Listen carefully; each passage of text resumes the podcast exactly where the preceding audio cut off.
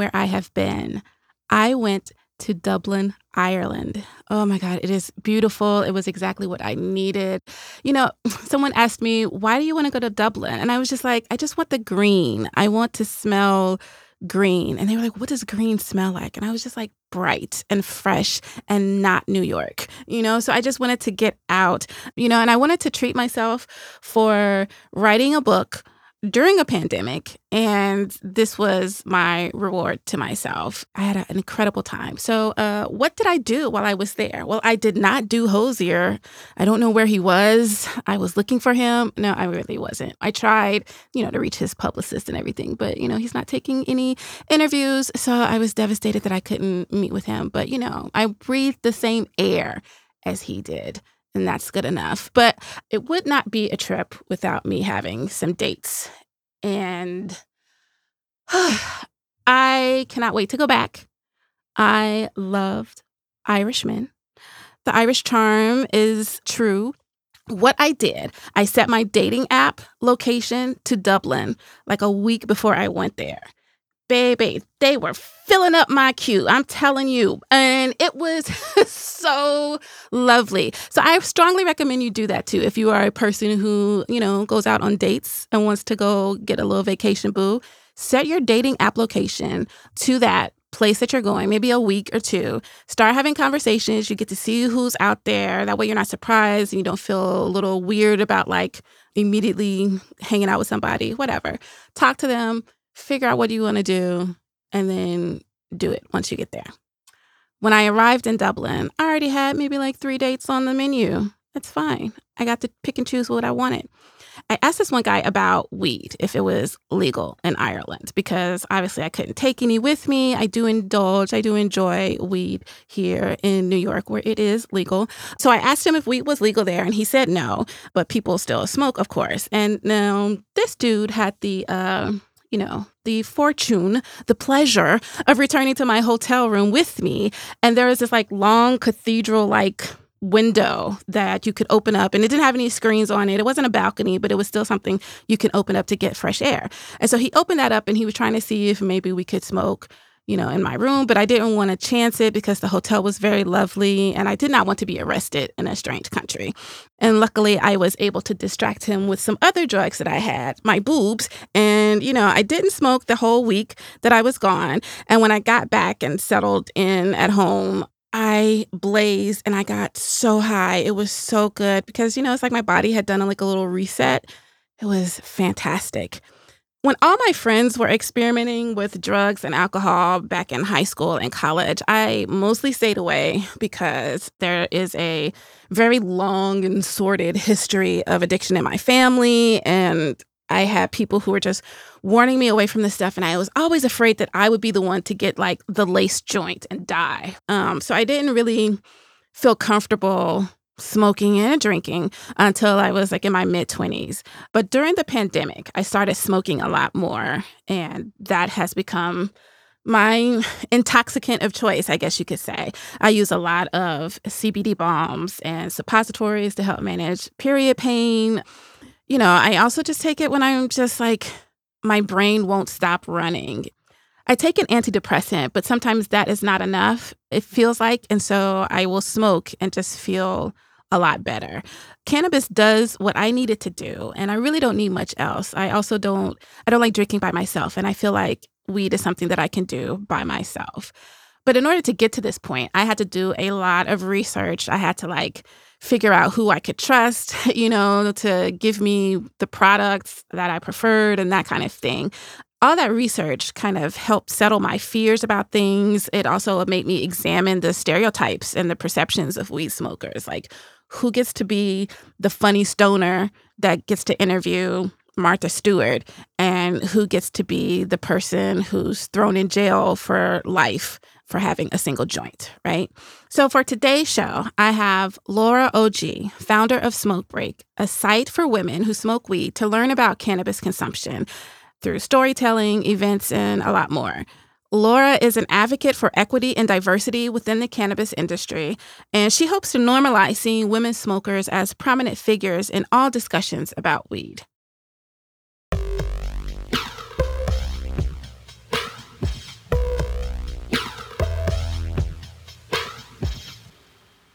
This episode is sponsored by Dipsea. Dipsea has sponsored a bunch of episodes of This Is Good For You, and we've told you about the boy meets girl, girl meets girl, and even the boy meets girl and they meet another girl. But along with Dipsea's short, sexy stories, users also have access to other content. There's wellness sessions and how to's to learn, explore, and care for yourself. Bedtime stories that feature the classic Dipsea storytelling but are less explicit so you can let your mind wander and soundscapes with calming sounds to drift off to, like ocean waves or rain. For listeners of the show, Dipsea is offering an extended 30-day free trial when you go to dipseastories.com slash this is good. That's 30 days of full access for free when you go to D-I-P-S-E-A stories.com slash this is good.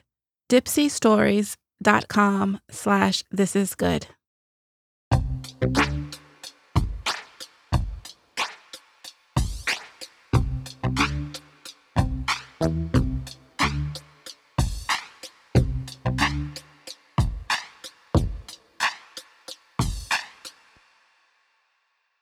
am Laura Ochi. I am the founder of Smoke Break, which is a I call it a safe haven for women who enjoy weed. It's my mission with Smoke Break to destigmatize the whole thing around cannabis and, and women.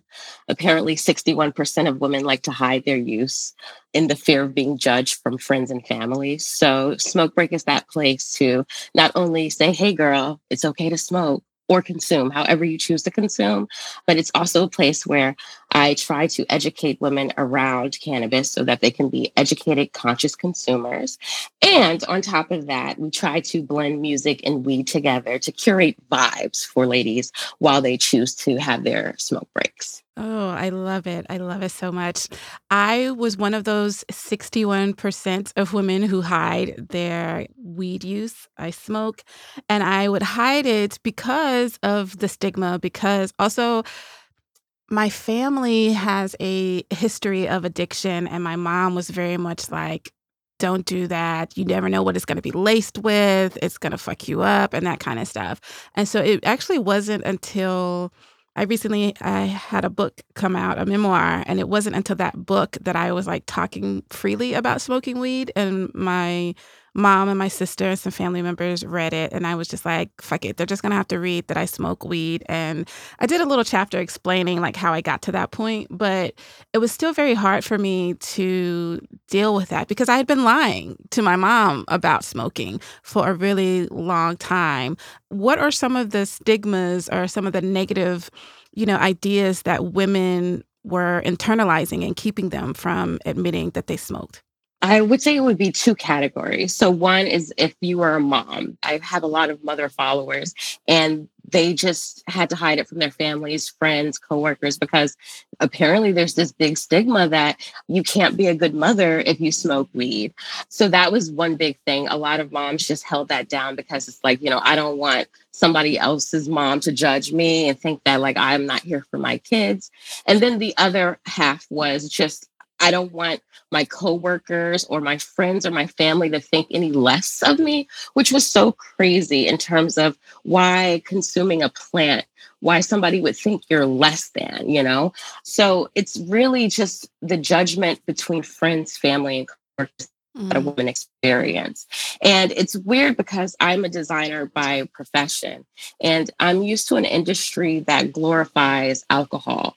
Like in my past offices, around 3 p.m., the kegs were like being tapped and wine is starting to flow freely. And everybody's talking about what they're going to do for the weekend and how much they're going to drink. But like, God forbid, if you want to go outside and just like smoke a little joint just to, you know, take the edge off from a busy day, you're just like, whoa, what are you doing? How dare you?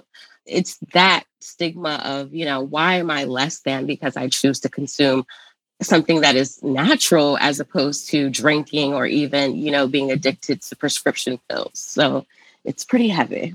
Yeah, I've noticed that that, you know, there's a whole wine mom industry, right? Where you can go uh, on Etsy or, you know, any of these like t-shirt places and you can get a little cute shirt that says wine mom or has some sort of little cute little pun that makes fun of the fact that a lot of mothers are turning to alcohol to cope with motherhood or parenthood. But it's something about mom smoking weed that makes people just kind of cringe. I don't really know what that is beyond our history of it being illegal. Do you know about why America has made weed so illegal, so hard to get to in comparison to alcohol? Well, unfortunately, with everything in America, there's always that undertone of that systemic racism. So we know that the war on drugs was done in this country really to tackle the Black and Brown men that white men feared were going to come in and, and rape their white women because they're high off of this devil's lettuce. So, you know, the reefer madness and, and things really just that Reagan Nixon era of we need to vilify a certain group and we need to find some way of doing that. And oh, what's better than this plant that they're bringing in already? Because, you know, we've been smoking cannabis for as long as I want to say humanity has been around. Like, you know, archaeologists are finding that you know hemp was used in so much of the things back in the days and you know in different cultures you'll find that there are a lot of sacred herbs and medicines and plants that they use to you know get in touch with spirit and self. So cannabis is not new you know it, it, it was just brought over like spices from our black and brown people and that became the weapon to use to uh, vilify this group. So if we really tackle like why is weed bad it's weed is quote unquote bad because the white man had said it was bad. But if we look at it on a just plain like this is a plant that has healing properties. This is a plant that you know I, I like to say it's for fun it's for play but it's also for healing it's for self-care. There's so many benefits to this plant and because a group of people decided that this was a bad thing, they've actually prevented years of and decades even of studies that were, you know, we could have been tuning into this cannabis plant to see how it could continue to better our society. You know, like right now we're in this era where weed is legalized in some states and now psychedelics is the next big thing that's becoming just as legal. And they're finding like oh my god did you know mushrooms it's pretty much helping with depression. So it's like uh-oh you know all of these natural remedies this is going to probably take out big pharma so we kind of have to keep it bad and make it illegal. So that's really the whole thing in this country. It's it's rooted in racism and capitalism as to why it's really been this bad thing to consume. Right, because even the term jazz cigarettes is racist in in yes. its in its basis. Because jazz musicians, who were mostly black and brown people, were smoking weed, and there was like this fear that you start smoking weed like the jazz musicians, and then you become this sex maniac, and yeah. and, and they were taking all the white women, right? Um, so it's always like down to some sort of weird race and sex thing. We're gonna come back to these tenets of healing, fun, play, and self care. But I wanted to know what was your first in real life exposure to weed? I was exposed to weed probably, I, I would call myself like a late bloomer in terms of when I started consuming cannabis. I was around 21, and my partner, he introduced it to me. And I have to say, I was one of those DARE kids. I was like, oh no, like if I smoke weed, I'm going to be like under the influence. I'm not going to get anything done. I'm going to just melt in my seat and be horrible. So they got me. I was good off of that. I was also an athlete. So I really wasn't like looking at cannabis in my school, like teenage days. By the time I was in college, though, I had started at the University of Connecticut thinking that I wanted to be a pharmacist. But then I was like, you know what? I'm really a creative at heart. So I think I need to move back to the city and go to an art school. Um, so it was during that transitional period of like, college work and biochemistry being a little bit too much where my partner was like listen you need to like unwind here try this and i'm like you know he's not melting into the couch. He's still productive. He's still able to get things done. So like i trust him. Like he wouldn't give me something that would just fuck me up. And lo and behold i consumed like for the first time at like 21 and it was amazing. And it seemed like the moment I consumed, the world changed because I didn't realize like how many of my girlfriends were smokers at that time. And it was just like, oh my God, you guys were smoking behind my back and didn't invite me into these circles.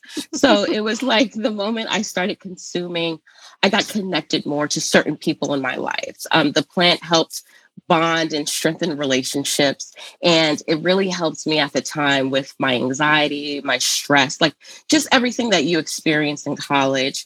And then by the time I got to art school, I was just like, oh, forget it. Everybody is fueled by cannabis. Like, how can we not be? So 21 was like the first time that I like dabbled. And then I was just like, oh, there's no turning back from here. I'm I'm gonna forever be a smoker. Yeah, I you know, I think I smoked a couple of times in high school just to see and I would like fake being high or it didn't really do anything, but it wasn't until I was I think in my mid 20s that I tried it again and I got high for the first time. And I didn't realize that I was high until I found myself in front of my refrigerator eating shredded cheese out of the bag and just staring in the refrigerator like it was the television. And yes. I was like, oh, I see. Yes. Okay, I got it. it's very interesting when you're first getting high because it's kind of like that. Okay, am I high yet? Like, what do I expect? And it's not until you find yourself doing something completely like, wait, what am I doing? That it's like, oh, this is what it means to be high. Because, like, I understand, I've, I know a few people that I used to try to introduce to smoking and cannabis. And it would be like, you know, you have to fight your perception of what you think it's going to be like to be high versus just allowing your body to be high and just whatever happens, happens. So I can totally relate to that idea of like, you thinking you're high versus, oh no, I'm standing in front of the fridge with it open for 20 minutes, just eating everything out of it. okay, I think I'm high. I think this is what this is like. And, you know, you just mentioned fighting the perceptions. And that's something that uh, I've also noticed, you know, that sometimes when I smoke, it makes me actually much more productive. I'll get up and I'm cleaning the house. Like, you know, of course, there are moments where I'm definitely like, no, I want to smoke this that's going to put me in the couch, that's going to have me melted into the floor. But for the most part, I found that. I'm up and I'm washing my dishes. I'm cleaning up the kitchen. I am finally like writing, write out my to do list or something like that. I think that's also something that people don't seem to understand that sometimes weed gives you the little push to like get shit done. Oh my gosh, it definitely does. Well, see, that is the thing that I feel like as your relationship with cannabis matures, like I, I like to say, you begin to realize how to use it to your advantage. So, how I smoked in college is not how I smoke now. In college, I was just like, who has the weed? I'm gonna pay for it. Um, nowadays, I am my own cultivator, so I grow my own weed. So I just like your own produce. You know, you know what you're putting in your soil, and you know what you're putting in your body. But with that being said, it's more to it in just you know accepting weed it's then now starting to understand like the classifications which i still nowadays I feel like they're a little outdated, but we'll get to that one day. But you know, you have your sativa, your indica, and your hybrid classifications. And you know, that alone will give you some type of benchmark as to how this is supposed to make you feel. So, you know, I'm a big smoking get shit done thing. So I love sativas. I love things that give me a cerebral high as opposed to that full body high that makes you want to relax but I tend to um, make sure that I have like a variety of strains and cultivars to pick from so that I know, like, okay, I can't smoke this during the day because I won't be productive versus I'm able to smoke this right now in the morning. And this is like replacing coffee. And I'm out here being like Wonder Woman.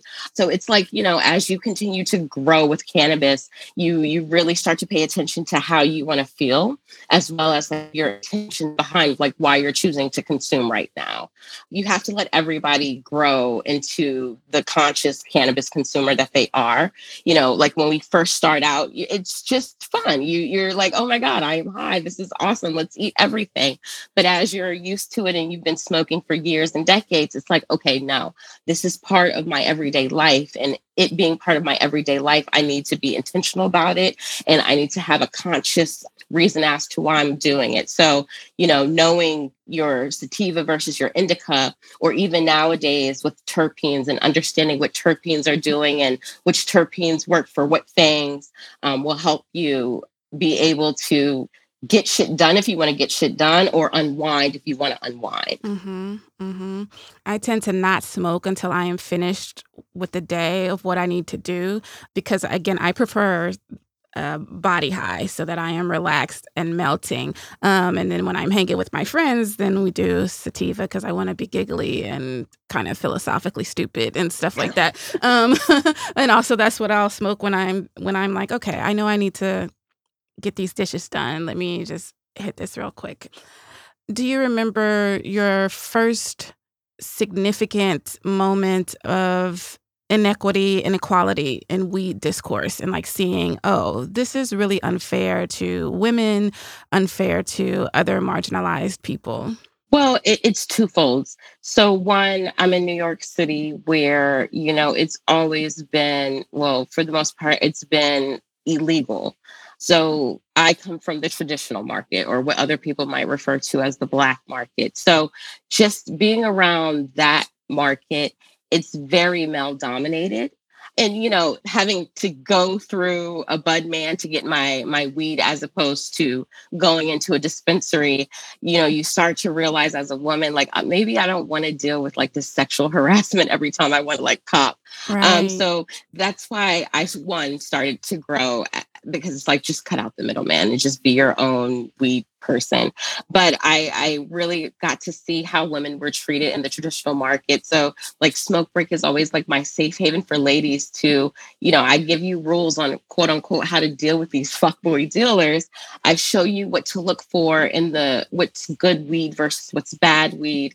Um, I really just show you how to navigate the traditional market as a woman because even though we are the fastest consumers in the cannabis space, we aren't really treated that way in the traditional market. So there's that hand. But then on the other hand, I have gone to Cali and I have gone to places where weed is recreationally legal. And my mind has just been like, oh my God, are you fucking serious? You then find out, okay, well, what if I wanted to enter this space? Like, what do I need to do? How do I get in?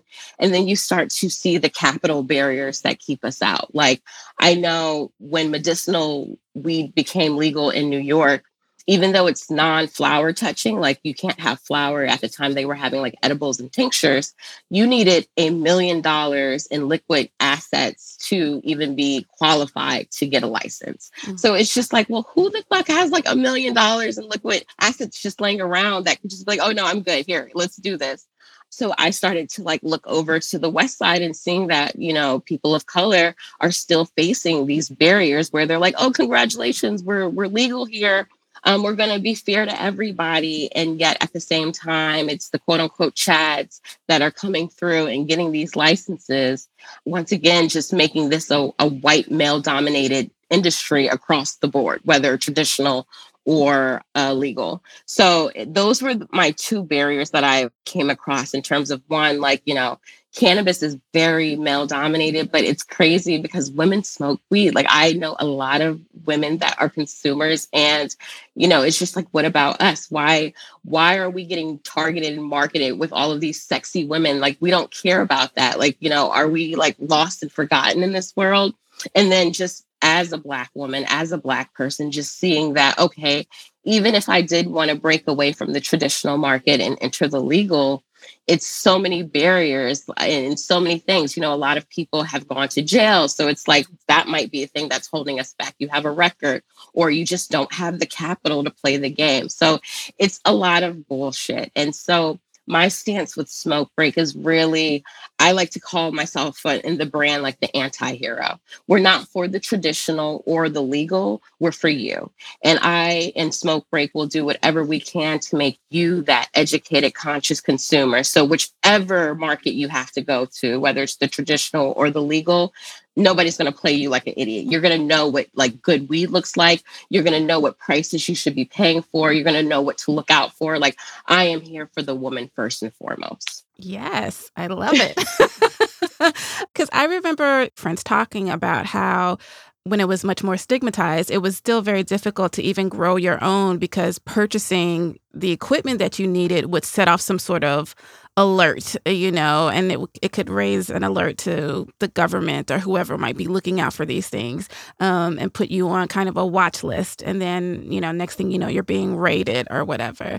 Well, it's weird because I've seen raids happen in California where it's like, Oh, okay. That was a whole house that you rented out and turned into a grow house. So, you know, I, I always tell people, like in New York, you would be surprised how many people are minding their business, growing their weed. With the internet and e commerce, you could buy all of your grow equipment off of Amazon, and Amazon sells so much shit that, like, I don't know anybody that's ever set off anything to you know to have any type of raid and that's the other thing too that i feel like when people hear that like, oh my God, somebody grows weed, they probably automatically think of like the show Weeds and think that somebody is like running like this big operation. Like that is that's no.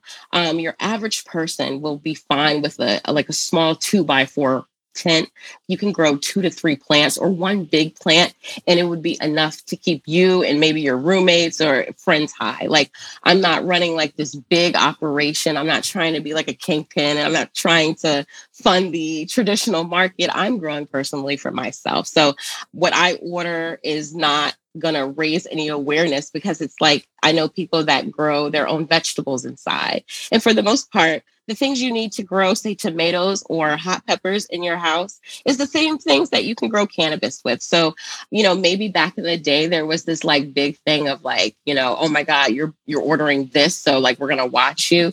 But nowadays the horticulture industry is really for self sustainability. So they're really pushing people, especially at, during the pandemic, like, yo, grow your own food. So I feel like if you have to buy the supplies that you need to grow weed, it's not going to like ring off any bells because like you're growing for you. You're not trying to start an enterprise. Now, if you're out here making orders with like 18 lights and things like that, that might, you know, like that might raise some bells if Amazon's dropping off like a whole bunch of boxes, like you, you know, if you have nosy neighbors. But I would say your average person that, you know, just wants to be able to take control of their cannabis, your little setup would cost like no more than like $500 and you'll be fine. And under any radars, hopefully. hopefully. I want to get back to um, cannabis as healing and self care. I know that I use CBD balms and sometimes suppositories to help with period pain. I've got my mom, who again is just so anti, she just calls everything dope, but she's so anti dope. But I've got her using CBD lotion and creams on her hands for her arthritis. Like she has really bad arthritis. And as soon as her hand kind of cramps up into the point that she can't use it anymore, she just, you know, rubs it in or has, you know, one of us, her kids, rub the cream in her hand and her hand like relaxes within a minute. And so she has been well convinced that at least CBD lotion is good for her. And she'll, you know, when she's running low, she'll call me and be like, I need some more of that marijuana lotion. and I'm like, it's not marijuana, mama. I love it. I love it. But how has it helped you with some of your own healing and self care practices? For me, I tend to prefer the full spectrum. So I don't really isolate my CBD from my THC. I try to have um, a strain that has both THC and CBD for that full spectrum. But I too have put on so many grandmothers and mothers to some amazing CBD topicals because, you know, I feel like definitely like with the older community, it's reefer, it's joints, it's dope. So it's like, all right, well, we're not going to have you consume anything, but are you aching right now? Are you in pain? Here, try this. And I find, you know, with the older folks, we have to explain to them the whole purpose of the endocannabinoid system. You know, I have to constantly like remind my grandmother, you know, you you have a whole system in your body that makes its own cannabinoids. So it's like when you give it more cannabinoids. It's just like, oh, thank you, sis. Now we're able to function even better. Don't look at it as a drug, look at it as a medicine. Like if you have to go to the pharmacy and get your blood pressure pills and, and whatnot, this is just something else that's going to help medicate you. And I know for me personally, like you said, you know, with the cramps, anytime I have pain, um, I'm always just amazed at how fast certain strains of CBD are able to work to relieve that. And I'm always amazed at, you know, introducing an older generation to CBD, they are able to see it. Like, mm-hmm. and so I know for me, the CBD has really been what I've used to help heal others and let them know the wonders of the plant. But for myself, I try to do the the full spectrum of both CBD and THC. And what would you recommend or what would you tell people who are still just like, no, it's illegal for a reason. You're going to turn into some, I don't know, knife wielding degenerate if you smoke weed. I'm not going to do it. It's terrible. I would say to do your research in terms of like, I know what we were taught during our elementary and, and schooling years. But there is now so much research going out and being put out that are showing the benefits of cannabis. Mm-hmm. And, you know, I know a lot of people tend to be turned off from the idea of smoking. And, and, and I always say, you know, like you don't have to consume that way. There are different ways that you can get CBD in your body. You know, there's topicals, there's gummies, there's just different ways. But, you know, you don't have to look at the cannabis as something that you need for leisure and recreation. If you are out here and you are experiencing pain and you're suffering from something, look at CBD brands that can help. Like I know there's a lot of ladies that have like joint pains or migraines and you know there are CBD companies that are like, "Listen, I hear you sis, try this tincture just put it in your coffee or your water and and see how you feel. So i would just tell people that think that you're going to turn into a zombie and you're going to be like lazy. Okay well no. I i just want you to do your own research and for you personally find something that you want to heal yourself with and see if there is a cannabis product that can begin that healing process. Right because i think it's notable when we think about the stereotypes of weed smokers, you know, like who gets to be the fun stoner and who gets to be the criminal? And you know when you ask people to look at those examples of weed users they kind of see it and then they don't want to because then they have to you know fully reflect on the matter at hand. People don't always want to be exposed to the light shall we say. Right right and you know and i get it like there are going to be some people that like well it's illegal so therefore it's bad. But you know hopefully as more states open up and you know just being that it's now legal i hope that will turn some people to being like all right well if it's legal in new york new york city like how bad can like new york i didn't expect that they would be like, no, it's fine. You guys can smoke your weed here, but it's legal here. So it's like that kind of makes you want to like, well, why was it illegal in the first place? Mm-hmm. You know? And my whole thing too with that legal versus illegal, it's like if you think about it, once upon a time, slavery was legal. So I say that to say just because your government has told you that this is bad I want you to do your own research. And, and we're in an age of information. You can go on the internet, you can go on YouTube, and you can find out the benefits of this plant in all of its glory, THC, CBD, and really start to educate yourself on, okay, well, you know what? I'm not going to be a smoker. I don't want to do the THC, but I do have a lot of pain, and maybe the CBD can help. So, yeah, be your own person, do your own research. Exactly. Like you mentioned earlier, you have to figure out how it can fit into your lifestyle and the ways that it works best for you. Definitely. And can I add something too? It's like I like to say that cannabis is an enhancer.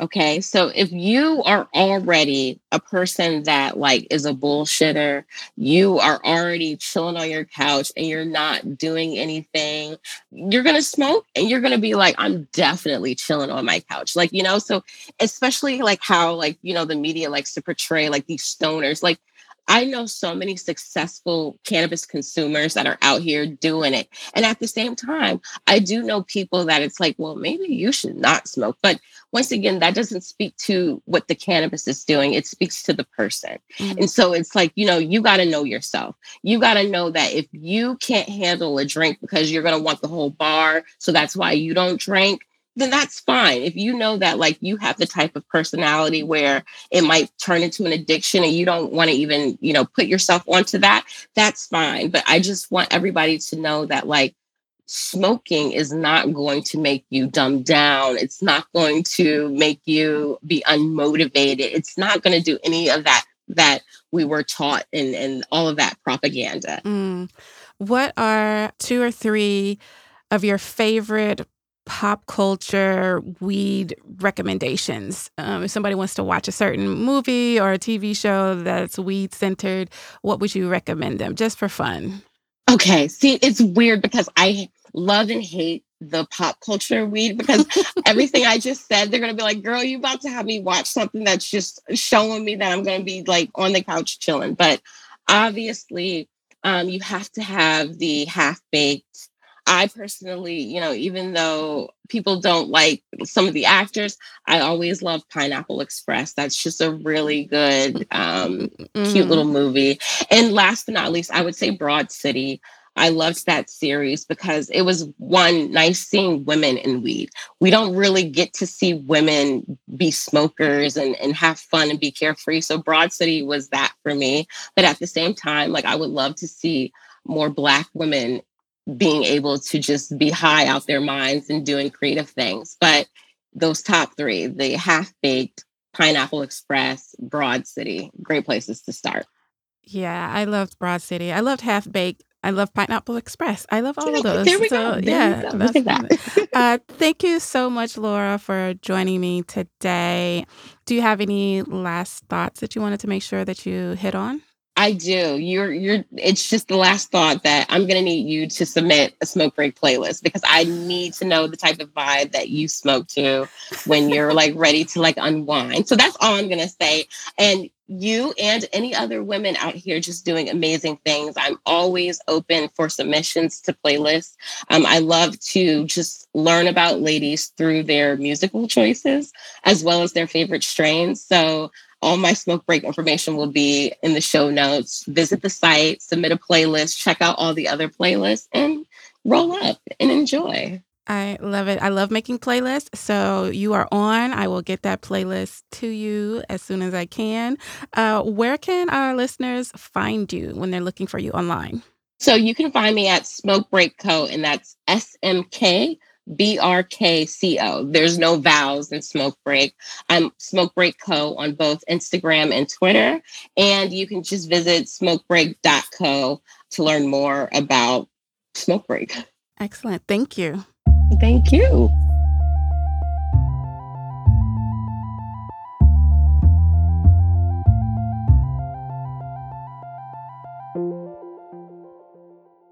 We're at the point in the episode where I recommend something you can enjoy without a lick of shame or guilt the indulgence. Today, I'm recommending jewelry, or rather, a return to jewelry. If you know me away from the microphone, you know I love a good pair of hoop earrings. Like, if I were to have an open casket funeral, I would want to be buried in hoop earrings for a long time, that's pretty much the only jewelry that I would wear. Now, I used to wear rings and bracelets and necklaces, but I've lost them over the years from like moving or being extra dramatic and throwing shit away, like out the car or something. Don't worry about it. Or just like because the latches were faulty and I lost them, you know? And then I didn't really have the money to replace them because I'm kind of a snob when it comes to body jewelry. Like my earrings can be cheap. It doesn't really matter for me. But if it's like rings and the bracelets and the necklaces, I want them to have real gems and be made from gold and sterling silver or whatever, right? But I recently bought myself two rings. One as another reward for writing the book. I really have been treating myself, okay? Just, I love it. And then I got a sterling silver claddagh ring while I was in Ireland as a souvenir. It's really sweet. The shop owner proposed to me when he gave me the ring. Uh, he was much older, and uh, that's a story for another day. But I got these rings and I I love them. They really reminded me of you know when I was younger and I used to wear jewelry and I used to wear rings all the time. And you know, they're not necessarily very fancy, they're not very expensive, but I love remembering how I used to let myself shine. And so now I'm shining again for myself. So I wonder if maybe you have something that you used to do for yourself, something that has slowly fallen away from you I would suggest you try it again. See if it's still a part of you. And if not, that's totally fine. It doesn't have to be. But if you feel like something's missing from you, from the you used to be and the you you want to return to, maybe you can get it back just for yourself. This has been your indulgence. You have been absolved.